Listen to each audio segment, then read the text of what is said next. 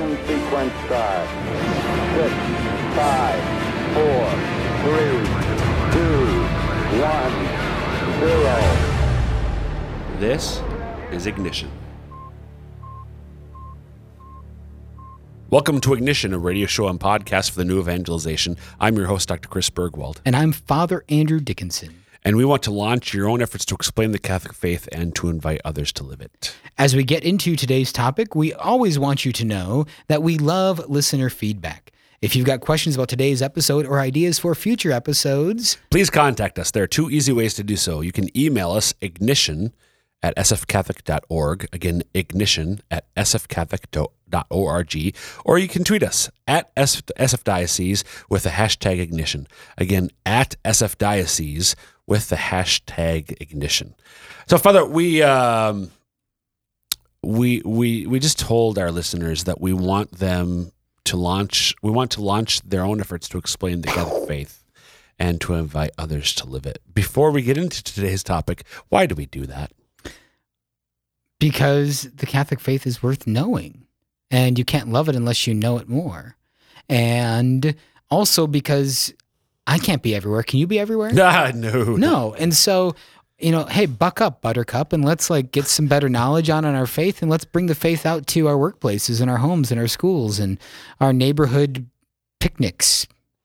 If we really loved other people, we desire them to encounter reality. Yeah. And its beauty. The fullness of reality, which is God. Exactly. The source from which all reality flows. So this isn't just about you being smarter. Hopefully it helps that way, hopefully. I'm not a very smart man, but I do know who God is. Exactly. Forrest Gump? Is it? Yeah, I'm not a very smart man, but I know what love is. Yeah. Okay. So this is certainly about increasing your knowledge, but not for its own sake, for the greater end of your own sanctification and your efforts to share your faith with others. Yeah. So go do it. Go do it. So, but you can listen to this episode before you go do it. Please. There might be some gem buried deep within the muck in this episode that you're just going to really want before you go. I won't have any smart things to say in this episode because I only have a surplus and I used them all up on other ones we recorded. And so I'll just be making vacuous, pointless observations. Plus, this is the fourth episode in our recording session. And as you point out, since three is normally the doozy where the wheels come off, that didn't happen last week somehow. So we don't think so. Well, that's true. In our opinion, actually 4 minutes into episode one. It's true. So Father and I are worried about what that means for this episode. Slightly, not overly worried. Well, I'm not going to say we're fretting about this. So I need a pulling thread. Sound of music. I know. What's the next? Fa. A note to follow so. Tea. A drink with jam and bread. No, that's not. I'm wrong. I'm right on my responses, though. Yeah, but I got them out of order, didn't I? Yeah. So, anyways, things we don't need to worry about on this episode. That you started. No. That was a one-off. You can't do that. That was a one-off. Why do you get to control the rabbit holes? Who gave you the power to say, you shall not continue down this mindless journey? I'm the co-host and you're the host, so you have the power. I got the power. All right. This is going to be part of our regular series that Father and I do, in which we offer a primer on the documents of the Bible. Very British. Thank you. Father, seriously, Father and I have been, we began with Matthew, just giving little short introductions in the space of an episode to each of the documents of the New Testament. And we have worked our way pert near to the end. So today we are going to be looking at the first and second letters of St. John. And we're doing both of them in a single episode because they're getting pretty darn short at this point. Yep. So we're going to tackle 1 and 2 John together. As we always try to say or preface these episodes with bad grammar, much of what we're going to say comes from, not all, but much of what we're going to say comes from the Ignatius Catholic Study Bible New Testament, which is written by Scott Hahn and Curtis Mitch. So if you're looking for more, it's to me the best single New Testament commentary that's available today, at least for the lay audience, and even high lay level, if you will. So, Father, authorship with these two documents. This is a case where you and I joke a lot about. Well, it says it was Paul, so it probably was Paul. But in this case, 1st and 2nd John, the author doesn't tell us his name. Right. Very modest. Unlike that darn Saul of Tarsus. Who does he think he is? Oh, I, Paul. Well, la-dee-da. No, for whatever reason, I don't think we do know definitively the reason why the author doesn't explicitly reveal his name. I do not say my name because... That doesn't happen. That would be very modest.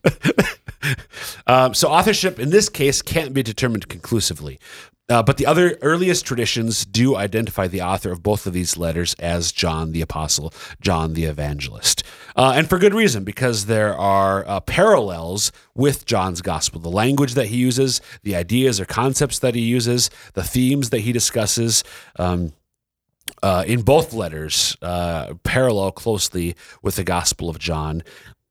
And again, their early traditions would say that he wrote it. So it seems like a safe bet to say that he did. I have no good reason not to believe the early tradition. Exactly. Just because it's an early tradition doesn't mean that I shouldn't believe it. Yeah, that's sort of a conceit or a bias. Totally conceited. It's totally conceited that just because we're here in the present, in modern times, we understand things that the poor people of the past could never understand in their non-electrified and plumbed worlds. Plumbing. Okay. Is your house plumbed? Yes, it is. Thank you. Oh, yeah. I think C.S. Lewis referred to it as chronological snobbery. Totally chronological snobbery. Chronological snobbery. The tyranny of the present. Yep. So authorship, John, seems like a safe bet because that's what the early tradition says, and that's how we refer to them in the Bible. Not that that's inspired, but still. In terms of when they were written, again, we're not sure, but probably after the Gospel of John. The Gospel of John, we discussed in a previous episode, was written probably in the 90s, so it seems safe to bet that the late 90s would be a good time for both of these letters to have been written. Although there are no references, there's no intertextuality that I can tell between 1st and 2nd John and the Gospel of John. Right. Yeah. Right. So nothing that explicitly would say that. So that's again, not definitive, but a safe bet. Destination, unusually for many of the letters, the epistles of the New Testament, the author, John, does not identify his audience or where they live and work and play. Yeah, so you have down here that the dominant tradition is that John went from Jerusalem to Ephesus, so perhaps writing to the latter, to Ephesus. To Ephesus. Okay. Yep. I was wondering if you're saying to Jerusalem, because one of the things that for dating, which is interesting about this, is there's no references to the destruction of the temple. Right. And so he probably isn't writing to an audience with much Jewish connections in that regard, because to the Jewish people, that was and even for a Jewish Christian, even though they'd be embraced Jesus Christ as the Messiah and the fulfillment of their faith, there still is a lot of connection, a lot of emotional connection to the temple. Right, right. Yep, absolutely. And listeners, the temple was destroyed in 70 AD. Yep, 70 AD. So authorship, date, destinations, sort of the background things, we don't know a lot. Likely John, likely late 90s, around 100, perhaps to the church in Ephesus. Why, though, did he write? I think we can say a little bit more about each of these, Father. Right. From the writings itself, we can know a little more. Now, mind you, we are just surmising this in this primer on the first two epistles of John.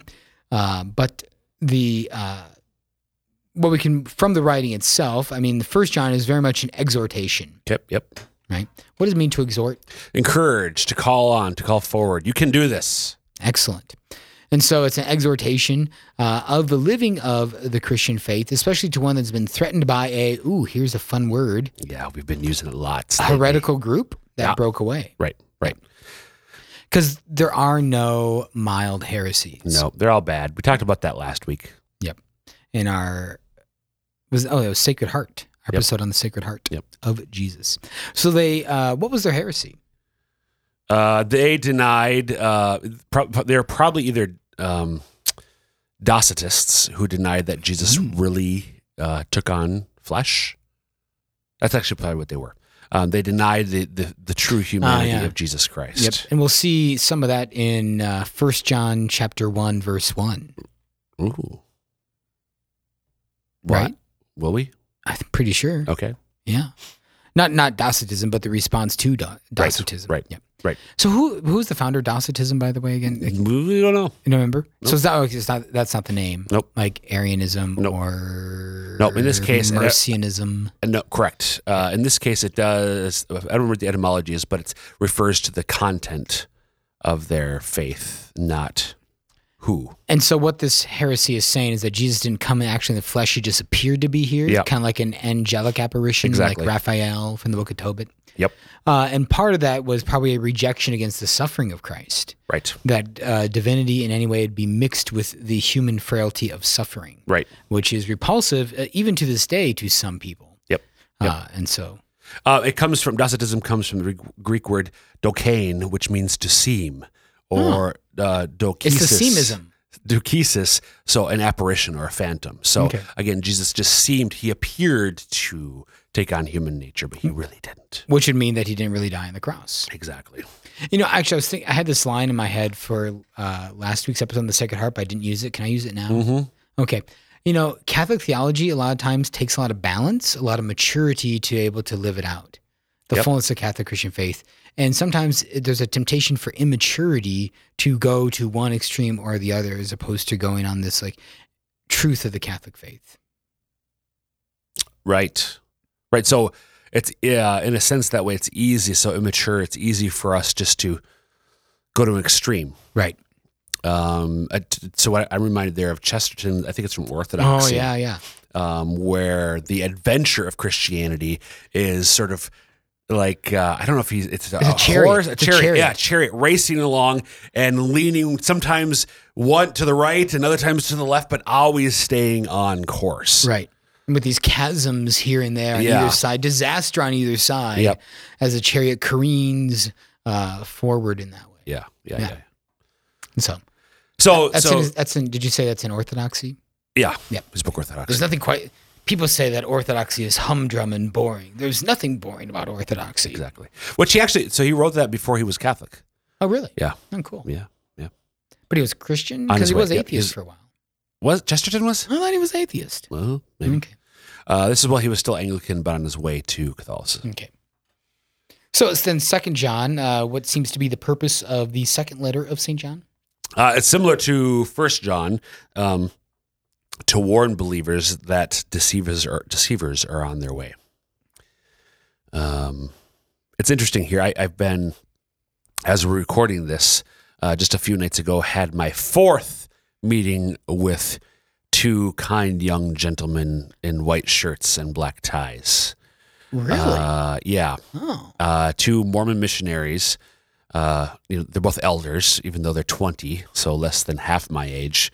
I can't remember their last names to say. I don't remember their first names to save my life, for that matter. Nice young guys, 20 years old. God bless them. These 2 are from Utah. Another I met from California. And like most young Mormon men, they give up 2 years of their post high school life to go on mission. In this case, to Sioux Falls. And Mormons believe in the great apostasy. Right. And they point to things like what John tells us in his epistles, that there are deceivers, there are heretics, and so on and so forth. And it's been interesting visiting with them, and they're unpacking a little bit more what they believe about that. So certainly we know that there have been Christians who fell away from the faith, even in the apostolic era, the era when the apostles were still alive. But that doesn't mean necessarily that there was a great apostasy, where there was a time when there was no true believers at all, which is the part of that Mormon claim. Exactly. And there's not, because I believe Jesus when he said the gates of hell should not prevail against my church. Amen. So those were the purposes that we believe St. John had in writing 1 John and 2 John. The purpose of why Dr. Bergwald and I are doing this broadcast of Ignition is so that you might grow in your ability to live out your Catholic faith and invite others to share in it. I'm Father Andrew Dickinson with Dr. Chris Bergwald. And if you have questions about this episode or suggestions for future episodes, we always want to remind you to contact us using ignition@sfcatholic.org. Also tweeting at us with the Twitter handle @SFDiocese and the hashtag ignition. Yep. So we're talking today about St. John's first and second letters, his first and second epistles. Just looking at themes and characteristics a little bit of each of them, and then we'll get into some notable passages. First John, even though we call it a letter or an epistle, has none of the typical formalities that we would find in ancient letters. That we see, for instance, St. Paul's writing with the salutation at the beginning, the traditional ending, naming the author and his companions and so on. We don't find that at all in First John. Basically, it's just a short catechetical treatise, which isn't systematic really at all. It's very spontaneous. Right. Father mentioned earlier, it's an exhortation, more of an exhortation than really a formal letter, but with a focus on the nature of authentic fellowship with God as opposed to the false gospel of the heretics. It's more what we might think about an actual letter today. Right. In 2 John even more so because of its brevity. Yeah. So, what about 2 John? What can we observe about its themes and characteristics? It doesn't even have a chapter. Nope. Yep. Well, it does. It's one. Well, whatever. Yeah, just verses, right? There's no. Just verses, and so which he didn't write it with verses; he just wrote it. But it is a blend, as you say, of condemnation and caution, warning about the Antichrist's coming of apostates, those who deny Jesus Christ come in the flesh. Important to think about what the actual meaning of the word Antichrist is. That's a denial of Jesus Christ come in the flesh. Why is that important? Well, because sometimes we think of Antichrist just simply as like Satan or the boogeyman or a bad guy. Right. Right, but the Antichrist most truly is one who denies Jesus Christ come in the flesh. Right. And I think it's 2 John where he'll say that there are many Antichrists. Right. Right. And so any sort of antichrist spirit or a spirit of the antichrist is to deny Jesus Christ come in the flesh. Again, that Docetism that you mentioned earlier, denying that Jesus had a physical, corporal, real human body, mind, soul, and intellect. And so the Antichrist denies that. The spirit of the Antichrist always denies and attacks that. So it could be... the Antichrist that way can be there as with the Docetists' denial that Jesus took on true humanity, that he really was human, or it could be a heresy like Apollinarianism or Adoptionism, which said that it wasn't really God incarnate, right? That somehow. Jesus, so adoptionism, that God the Father adopted the pure man Jesus and made him his son. Godlike. God, exactly. Yeah, or Arianism. Yeah, very akin to Arianism that way, which denies the full divinity of Jesus. Mm-hmm. So to be the Antichrist usually means to divide the humanity of Christ, but could also mean to deny his divinity. Yeah. So why don't we jump into what is typically, Father, your favorite part of these primer episodes, talking about some notable passages from these two letters. What was from the beginning, what we have heard, what we have seen with our eyes, what we looked upon and touched with our hands, concerns the word of life. 1 John chapter 1. Verse 1. And a direct answer to the? Docetists, right? What we have seen with our eyes, looked upon, touched with our hands. Yeah, I love that. That's just a beautiful little verse. And it goes on further from there. What we have seen and heard, we proclaim to you. So you may have fellowship with us and our fellowship with the Father and with the Son, Jesus Christ. Very much an echo of, so the first whole chapter of John, which is short, like 4 or 5 verses, is an echo of John's gospel and of John's prologue. Right. In that way. Even the idea of like, I'm writing so that you may have faith and that your joy may be complete, an echo of Jesus' words in the upper room in John's gospel. Right. Right, and reminds me of the end of John's Gospel, where all the writings could not contain, but I write this to you so that you may know Jesus Christ. So, and that's one of those ways we kind of talk about that authorship of the first epistle of John and being connected to John, the author of the fourth Gospel, the St. John, is this tie of that sort of language. Right, right. And so... another verse that I love, I don't know if you have anyone before this. No, go ahead. Okay, is 1 John chapter 2, where it talks about and actually maybe kind of a similarity to the most previous episode we did as well on the Sacred Heart, where we talk about, he talks about the things of the world. And that's one of the, so not only is he warning against the Docetists, he's also warning against the spirit of the world. Right. Throughout 1 John. Right. So, which is always interesting to think about, like, you know, some people talk about the Bible in general, the New Testament in general, as instruction for converts or to become a convert or why you should believe. But there's also for Christians who are already living the faith. Yep. And this is very much the case in 1 John. So do not love the world or the things of the world. If anyone loves the world, the love of the Father is not in him. Right. Right. So as much as you love the world, you don't love Jesus. You can love things in the world through Jesus, through the Father, but we have to love God the Father first. He's a jealous God. Right. And so for all that is in the world, and he mentions three things here, sensual lust, enticement for the eyes, and a pretentious life is not from the Father, but is from the world. Those of you familiar with the spiritual exercise of St. Ignatius might think of his beautiful meditation on the two standards, which maybe we've talked about in an episode before. But go look it up. We'll have our wonderful engineer look it up for us. Thank you. Sure. But the so these three things then, enticement for the eyes, pretentious life, sensual lust, are kind of the three major areas of sin that we have to deal with in our Christian life. So sensual lust, obviously, or sometimes it's called lust of the flesh. And then enticement for the eyes is sometimes called lust of the eyes. And pretentious life, pride of life. So sometimes basically lust, greed, and pride. Okay. And so these three ways that a Christian soul is most especially ensnared away from love of the Father.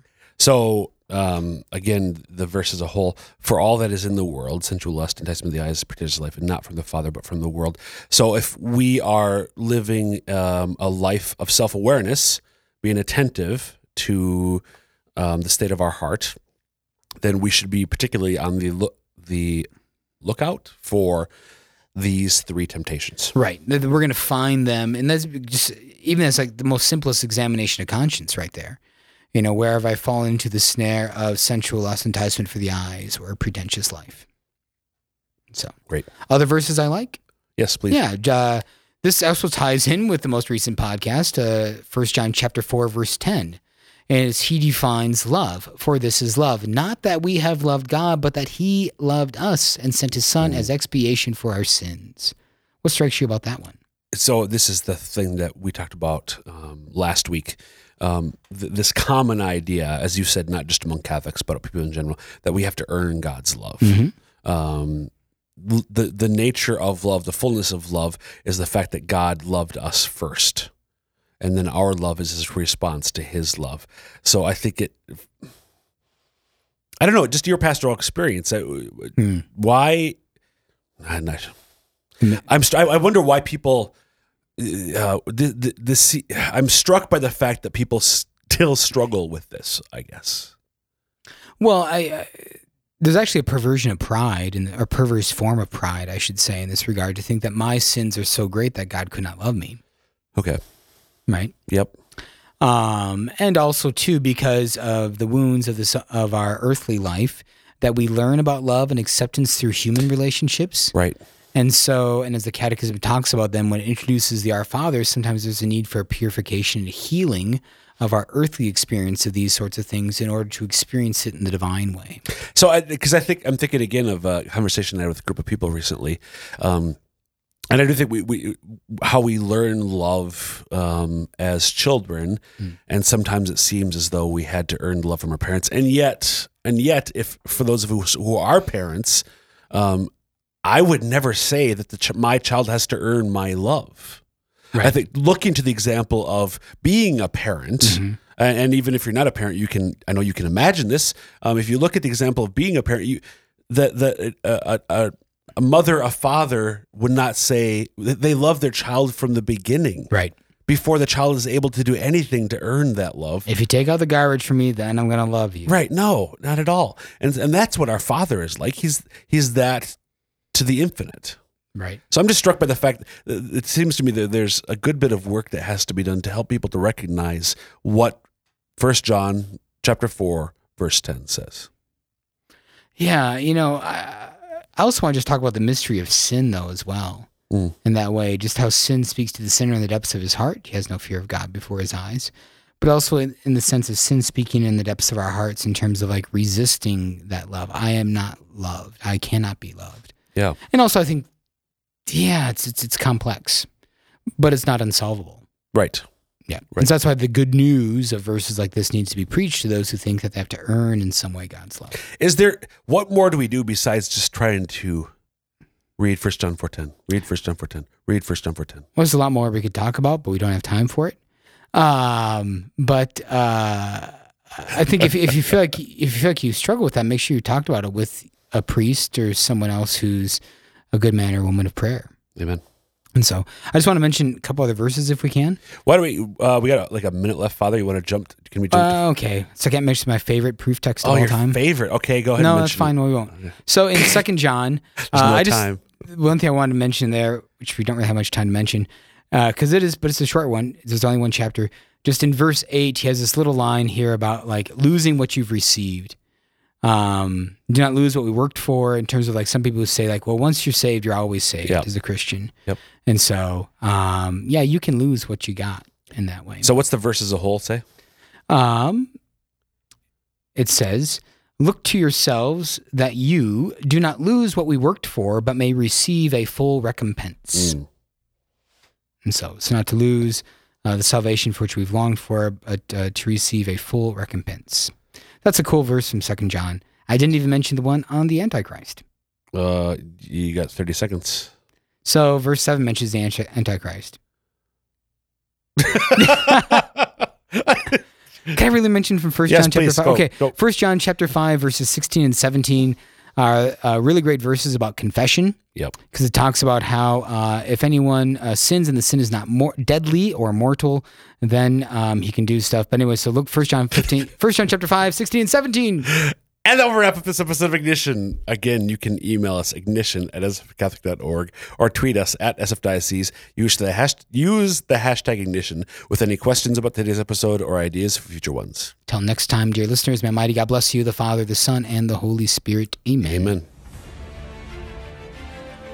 Thanks for listening. You can find archives of this and past episodes online at sfcatholic.org. Click on Media and then Audio Files. You can also subscribe to the Ignition Podcast in the iTunes Store.